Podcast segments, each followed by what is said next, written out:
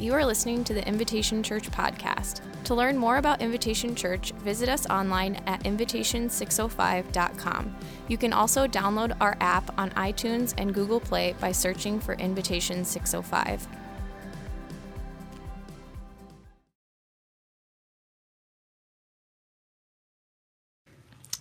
Thank you, Larita, so much. So I want to play a game, if that's all right. Many of you know I used to do youth ministry, so that just sort of fits. I feel more comfortable when we can do that. So this is a game called uh, This or That. So, you know, we've got hotel people and we've got campground people. Can I see my hotel people just in the house? How about our campground folks? Oh, we got a whoop. Okay, careful. All right, here's another one. Uh, ocean people, let me see ocean people, beach people. How about mountain people? All right, good. Some of you are cheating. That's fine. I'm not watching. Um, okay, so how about this? How about like you're at a wedding, we got dance floor people, right?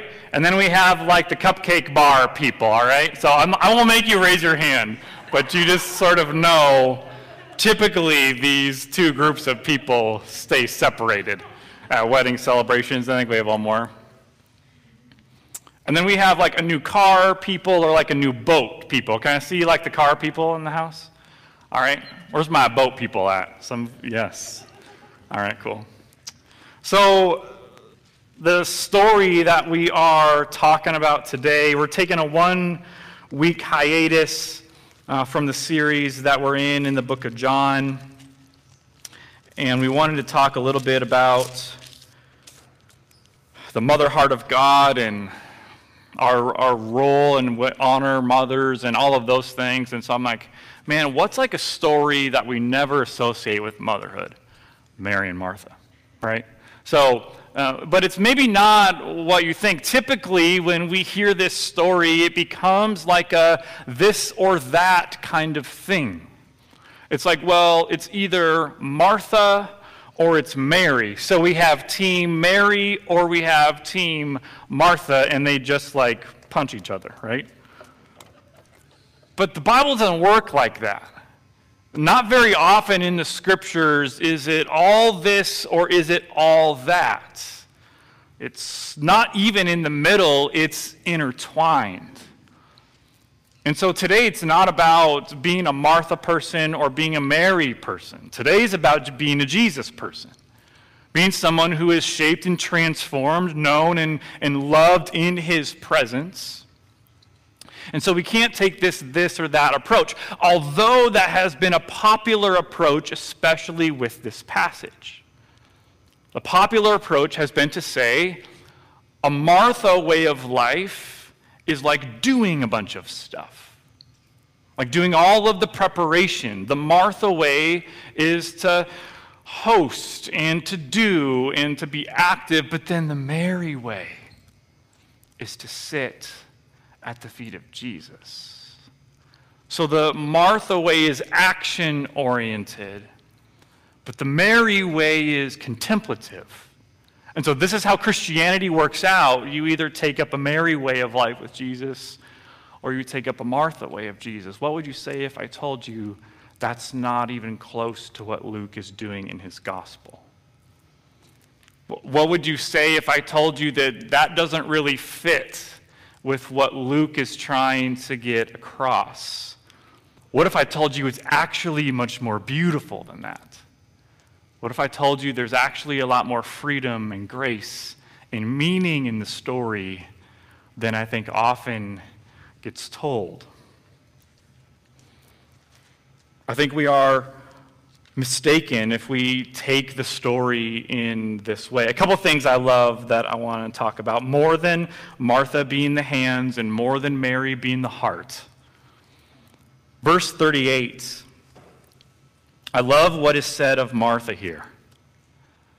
It is said of Martha that she opens her home to Jesus. She opens her home to Jesus. And it made me think of uh, this like welcome mat that a lot of people have in their homes. Maybe you have a welcome mat in your home. And it's just kind of this little greeting and a place to wipe the mud or kick off whatever. But what if this is actually a spiritual declaration? Like, what would it be like for us to join Martha in welcoming Jesus into our home? And what if the welcome mat didn't just hang out outside as a place to kick the dust off, but what if the welcome mat came inside? So that there weren't places in our home, places in our life where Jesus actually isn't welcomed.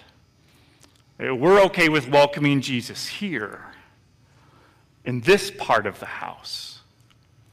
But we're not sure that we want Jesus to step into this part of the house and be welcomed in that place. Martha opens her home to him. So I just want to ask the church today have you done that? And have we been doing that well? Or does the welcome mat need to be moved around to some places? Are there some places we're comfortable with the welcome mat being, but maybe the best thing that could happen today is even maybe as a reminder, maybe you can find a different place for the welcome mat. Just to remind you that Martha opens her home to Jesus. You know, there's two options. You know, we can, we can open ourselves to God and to others, or we can close ourselves to God and others. And if you came in my neighborhood, uh, you would find out that there are some homes that are open. There's people walking in and out all of the time, and then there are homes that are more kind of closed down.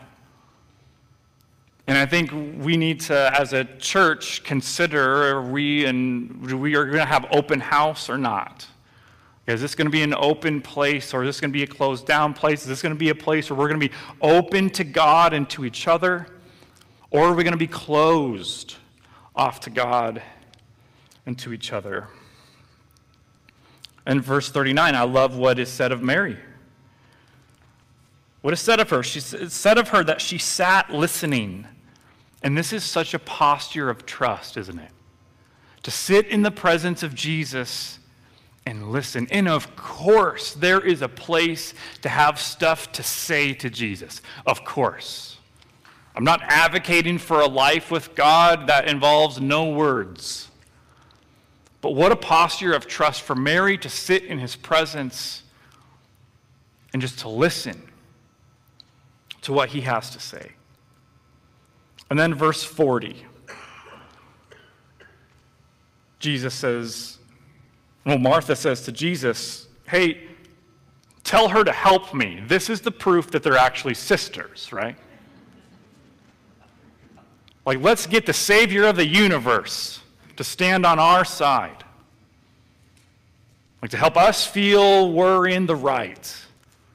Tell her to help me. Martha says to Jesus. In verse 41, Jesus says, Martha, Martha. The Lord answered, You're upset and you're worried about many things, but only one thing is needed. So I just want to ask you today, like, what are you upset and worried about? Like, this is just a good opportunity for you to kind of check in with yourself. Maybe, like me, you've had a morning you didn't plan on, and you've kind of had to, oh, I don't know, throw some things in the crock pot, kind of, to make sure supper's ready for the people who are coming. Like, what are you upset about? What are you worried about? And has Jesus had the experience of hearing from you about those things? Or have we just assumed, well, he knows because he sees everything? But have we had the experience with him? Have we trusted him enough to just say, This is what I'm worried about. This is what I'm upset about. You're worried and upset about many things, but one thing's needed. And then he says, Mary has chosen what's better, and it will not be taken away from her. One of the things I love about God, he cares very much that the things he gives to his children do not get ripped away from them. Have you noticed this about him? I love this about him. So in John chapter 10, he can talk about us as his sheep and that not one is going to get plucked from his hand. So, words Jesus has spoken over his people, he works extremely hard. He stands very strongly against the people who would seek to steal and kill and destroy what God's planted in the earth. Don't you love that about God? It's not going to be taken away from her. It's this word perispaomai, which means to be pulled or dragged away. So there are some things that have pulled and dragged Martha away from the presence of Jesus. Perispaomai. And I just think in the room today, we can identify with that. There are some things that have pulled and dragged us away from the very presence of Jesus. And so, uh, a great option when that's happened is just to busy ourselves with all kinds of things.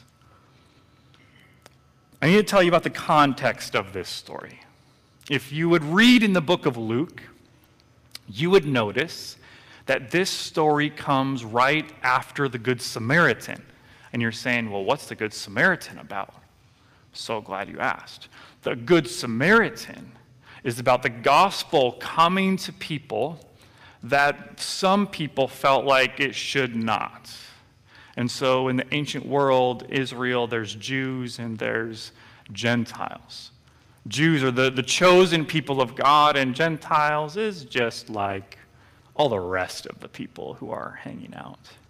And Jesus tells this beautiful story about a man who is in desperate need and he's beat up and he's left for dead. And he gives some examples of some religious people, some Jewish people who would have maybe stopped and helped this guy. If you're reading this story, and you're like, oh, for sure this guy's going to stop.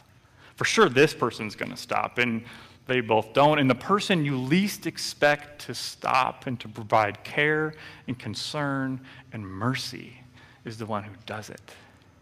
And this man is taken to this in this hospital clinic is maybe one way to think of it.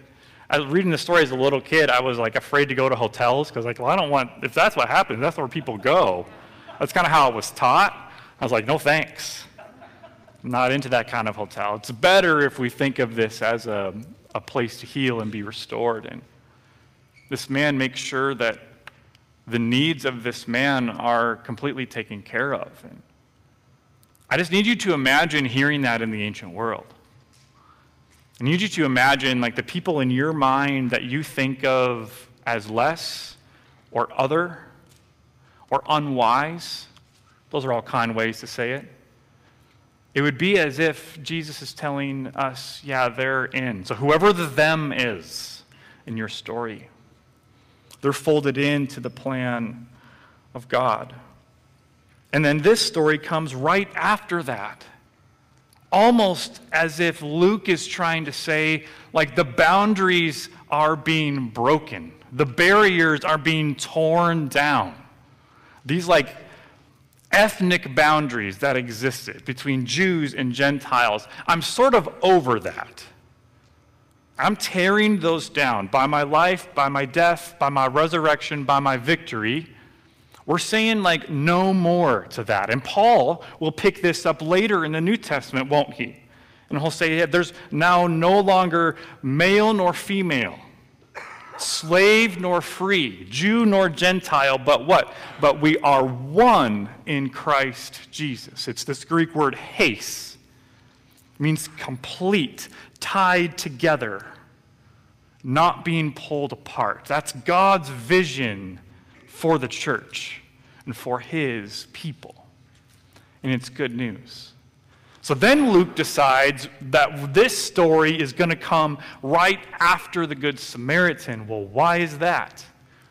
I believe it's because there are other kinds of barriers that are being broken in this story. It's not just about being contemplative or getting stuff done, but it's about barriers being broken.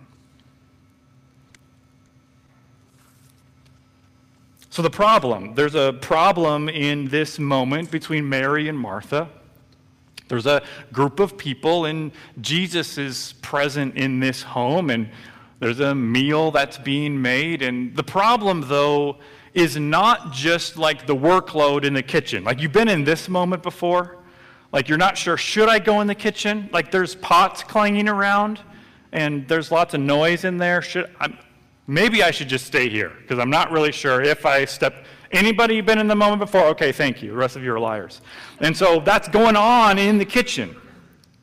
But Mary's not in the kitchen. Mary is sitting at the feet of Jesus. And you need to understand something about the ancient world. In the ancient world, especially in Israel, in the Jewish home, there were places where men spent time in, in, the, in the house. And there were places where women spent time, like in the house. And there were places where children spent time out of the house. And some of you are like, oh, that part sounds might, might be helpful. That's how the ancient world worked. There were places where you belonged, places you didn't belong based on gender. And Mary's big, Martha's big mad at Mary. Not because she's not helping her in the kitchen prepare a bunch of stuff. She's big mad at Mary because Mary's behaving like a man. Mary is seated at the feet of Jesus. And this is not like admiration. This is a posture not of admiration, this is a posture of preparation. That, like, you wouldn't sit at the feet of a, teacher in the ancient world just because you wanted to admire them. You sat at the feet of a rabbi because in your mind you had a calling to be a rabbi. And Martha's like, no, no, no, you do not belong sitting there. You belong over here. And I love how Jesus affirms and blesses Mary's presence at his feet. To sit at someone's feet meant to be their student. Let's go to Acts chapter 22. Paul is seated at the feet of a guy named Gamaliel. And he's a, a rabbi, and he learns from this man Gamaliel. And then let's also go to Luke chapter 2, this kind of like Christmas passage that we, but if we keep reading, what do we find? We find Jesus at the temple, sitting at the feet of the religious rulers. Can I tell you, Luke uses the same word.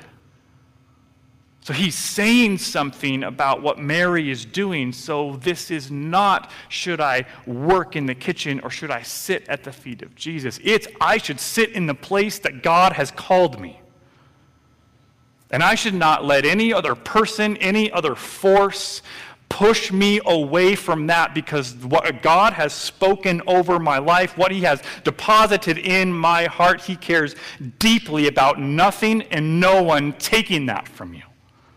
And he says that here, doesn't he? Mary has chosen the good, what is best, and it's not going to be taken from her. So you just need to know that God is really serious in your own life about not allowing people to steal and kill and destroy what He's given to you and what He's planted in your heart. He's going to stand against those things with great power and victory and authority.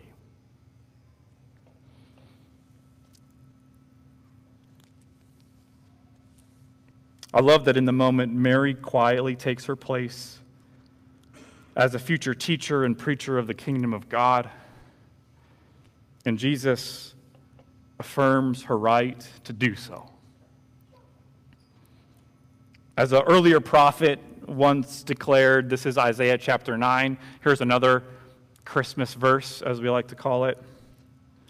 The people walking in darkness have seen a great light. On those living in the land of deep darkness, a light has dawned. You have enlarged the nation and increased their joy. Can we read this in light of barriers being broken? What have you done? What has God done to the nation? kept it small. It's just about us. No, he's blown the doors open to it. He's enlarged the nation and he's increased the joy. The joy of the people who did not believe that they belonged, who did not believe that they were in, who believed the lies that had been spoken over them. That to be from this ethnic group is to be less. He's enlarged the nation. And if he did it then, I believe he wants to do it today. Because I believe the God of the Bible loves to repeat himself. That's how he's different from a parent. He loves to say it again and again and again and again. And he loves to do it again and again and again and again, enlarging the nation and increasing the joy. Mary stands for all women upon hearing Jesus' message know that God is calling them to listen well so that they can speak well of the kingdom. Because what happens after the resurrection? The, the tomb is empty. And who are the people that come upon the tomb? All the rabbis of the day, right? Caiaphas, the high priest, Malchus, the dude with his ear that got chopped off but then healed by Jesus. They all go to the tomb and they see Jesus' body's not in there. No, that's not what the gospel writers tell us happened. What did the gospel writers tell us happened? They say a bunch of women who were on their way to the tomb to perform the, the, the duty of the spices and the ritual, the, all that went into that.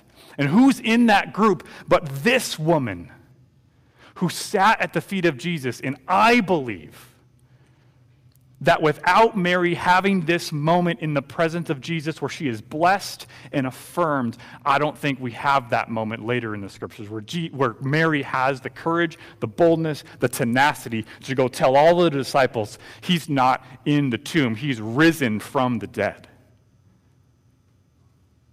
And how many of us today stand in that place of, of needing to be affirmed in the calling that we believe God has placed on our lives, but people have told us no. People have told us not the time yet, not today, maybe later. Jesus affirms her and blesses her. Mary has chosen what is good. And newsflash, nobody's taken it away from her.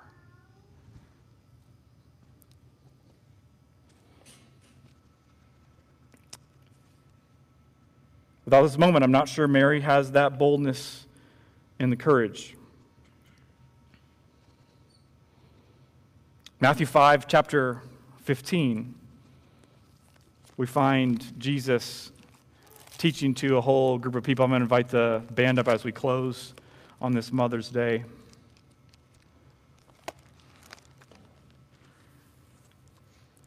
He's teaching to a group of people. There's part of the Beatitudes, and he tells this group of people, You're the light of the world. A city on a hill cannot be hidden. Neither do people light a lamp and put it under a bowl. Instead, they put it on its stand, and it gives light to some people in the house. Now, it gives life to everyone in the house. Neither do people light a lamp and put it under a bowl, but they put it on a stand. And it gives light to everyone in the house. In the same way, let your light shine before men, that they may see your good deeds and praise your Father who is in heaven. What I love about this story is at the end of it, we're left with this really powerful message if our life with God does not give light to the whole house, it's likely we're seated at the feet of the wrong teacher. And wouldn't that be a good thing to reflect on today? Where am I seated? What teacher have I drawn near to? And maybe before God's going to call us to step into some things? Could it be grace today that He wants to call us to step out of some things, to step away from some things? And so, Luke chapter 10, may I suggest, is less about Mary being right and Martha being wrong. And it's more about Jesus enlarging the nation and increasing the joy of people who didn't think that was possible. Is it indeed an example of Jesus continuing to break down barriers and place his hand of blessing on someone who he has called? Let me tell you my experience as a pastor. My experience as a pastor is that a lot of people do not believe God has called them to much. My experience as a pastor is that many people do not feel as though the promises of God and the calling of God on their life is of very much significance. Because what has happened in the American church is we have boiled down a calling to doing what I'm doing today.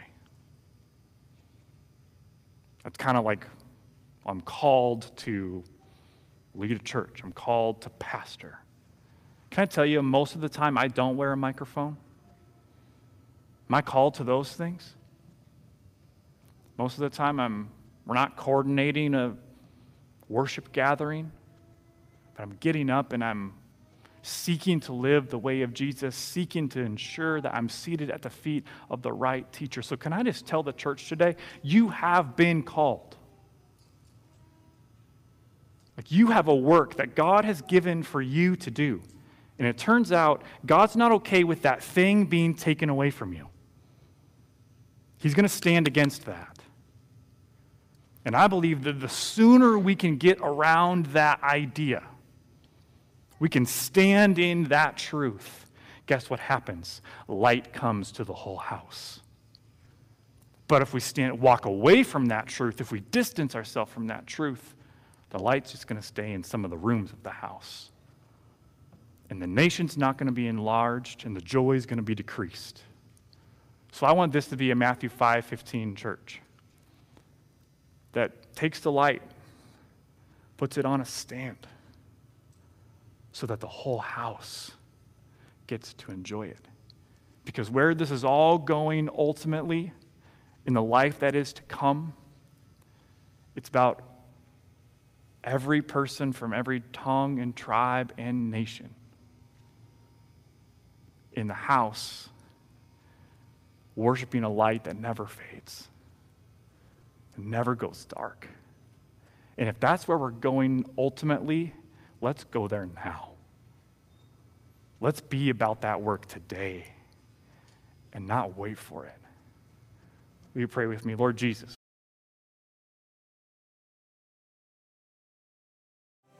Thank you so much for joining us on the Invitation Church podcast. I want to encourage you to take the message that you just heard and receive every part of it. Every promise from God, every declaration of His great love for you, every word of hope, every reminder that you have been made for more. Allow what you've heard to take root in your soul to allow Jesus to do the deep work that only He can do. I also want to encourage you to be part of what we are doing here at Invitation as we invite people to live the way of Jesus. Go to the app and become a regular giver an investor in the story that God is writing in this place. Also, if you found the message meaningful, we'd love to have you share it with someone else as you partner with us in carrying the message beyond the walls of the church. I want to thank you for being here with us.